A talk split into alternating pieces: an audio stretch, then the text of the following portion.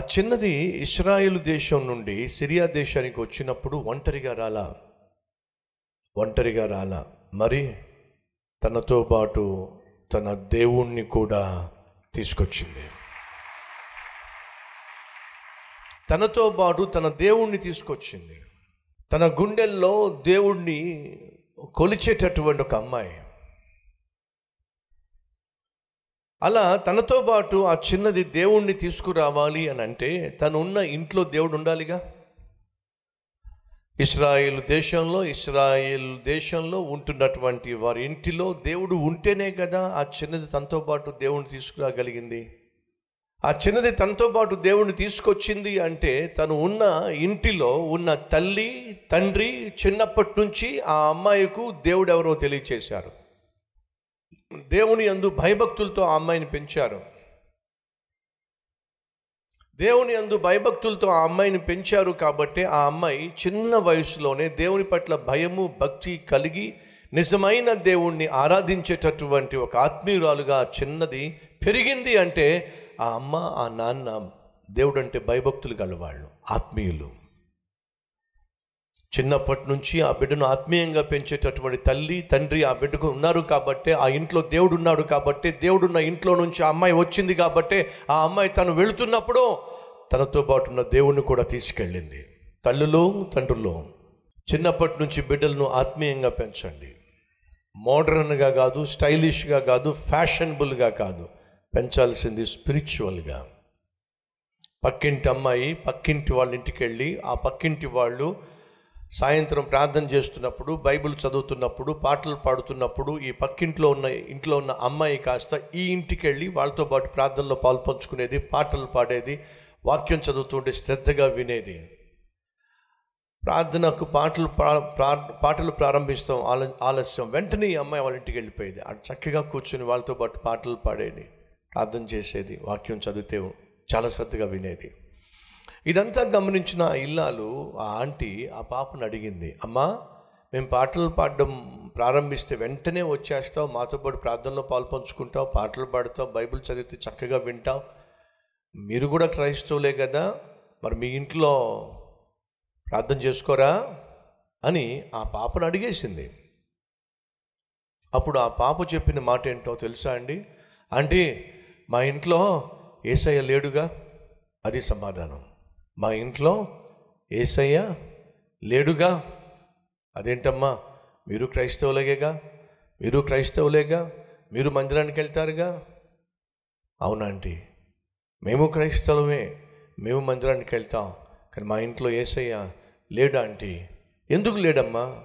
పొద్దస్తమాను మా అమ్మ మా నాన్న కొట్టుకు చేస్తారుగా? పొద్దస్తమాను మా ఇంట్లో గొడవలేగా? పొద్దస్తమాను మా ఇంట్లో అరుపులు కేకలేగా? మా నాన్న అంటే మా అమ్మకు గిట్టదు మా అమ్మ అంటే మా నాన్నకు గిట్టదు. ఇద్దరు ఎప్పుడు తిట్టుకుంటూ కొట్టుకుంటూ ఉంటారుగా. కాబట్టి చూసి చూసి ఏసై వెళ్ళిపోయాడు. మా ఇంట్లో ఏసై లేడంటే. ఒక కూతురు చెప్తుంది మా అమ్మ మా నాన్న వాళ్ళ వ్యవహారం చూసి వాళ్ళ గొడవలు చూసి వారి కొట్లాటలను చూసి దేవుడు ఎప్పుడో మా ఇల్లు విడిచిపెట్టేశాడు. ఎంత దారుణం ఎంత దారుణం. ఈరోజు గొడవ పడే తల్లి గొడవ పడే తండ్రి వింటున్నావా? ఏదో ఒక రోజు నీ కొడుకు నీ కూతురు ఇదే సాక్ష్యం ఇస్తే ఎంత ఎంత సిగ్గుచేటు. మా ఇంట్లో దేవుడు లేడు. ఎందుకని? మా అమ్మ మంచిది కాదు. మా ఇంట్లో దేవుడు లేడు. ఎందుకని? మా నాన్న మంచోడు కాదు. మా ఇంట్లో అపవిత్రమైన కార్యకలాపాలు జరుగుతున్నాయి. కాబట్టి మా ఇంట్లో దేవుడు లేడు అని పిల్లలు చెప్పినట్లయితే అంతకంటే సిగ్గుచేటు తల్లికి తండ్రికి ఏముంటుంది ముందుకు వెళ్ళే ముందు అడుగుతున్నాను ఇంతకీ నీ ఇంట్లో దేవుడు ఉన్నాడా ఈరోజు నీ ఇంట్లో దేవుడు ఉన్నాడా లేకపోతే జాగ్రత్త అది నీకు ప్రమాదం నీ బిడ్డలకు కూడా ప్రమాదం. ఆ చిన్నది ఆ ఇంట్లో నుండి వస్తూ వస్తూ తనతో పాటు దేవుణ్ణి తీసుకొచ్చిందయ్యా అంటే ఆ ఇంట్లో ఉన్నటువంటి తల్లి తండ్రి చిన్నప్పటి నుంచి ఆ బిడ్డకు ఆత్మీయతను నేర్పించారు. దేవుని ఎందు భయభక్తులతో పెంచారు.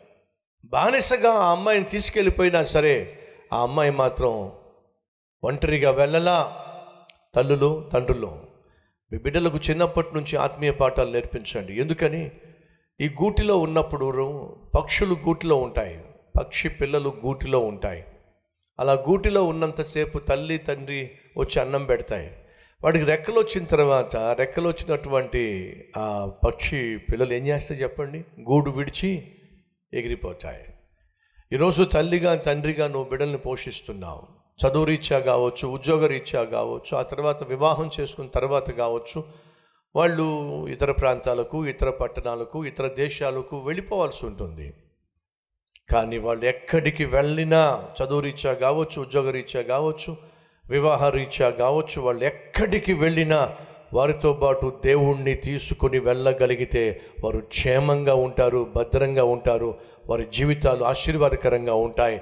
ఆ విధంగా నీ బిడ్డల జీవితాలు భవిష్యత్తులో ఆశీర్వాదకరంగా ఉండాలి అంటే ఇప్పటి నుంచే వారిని ప్రేమతో పెంచు ప్రార్థనతో పెంచు పరిశుద్ధతతో పెంచు. ఈ మూడు చాలా ఇంపార్టెంట్. పేరెంట్స్ మీ బిడ్డలను ప్రార్థనతో పెంచండి ప్రేమతో పెంచండి పరిశుద్ధంగా పెంచండి. ఈ మూడు వారిని జీవితాంతం కాపాడుతాయి.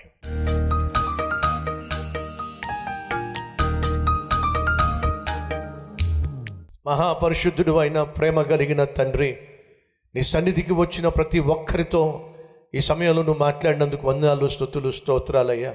విత్తబడిన ఈ వాక్యాన్ని ఫలింపచేసి ప్రతి ఒక్కరి జీవితాన్ని ఆశీర్వదించి మొదటిగా వారిలో ఉన్న పాపమే వారిని ప్రవ్వ అపవిత్రుల్ని చేస్తుందని ఆరోగ్యాన్ని పాడు చేస్తుందని అందరినీ దూరం చేస్తుందని చివరికి అంతం చేస్తుందని గుర్తించి నాయన ఎవరెవరు ఏ తప్పు చేస్తున్నారో ఏ పాపిష్టి జీవితానికి అలవాటు పడిపోయారో దాని నుండి ఈరోజే బయటపడులాగున సహాయం చేయండి నాయన.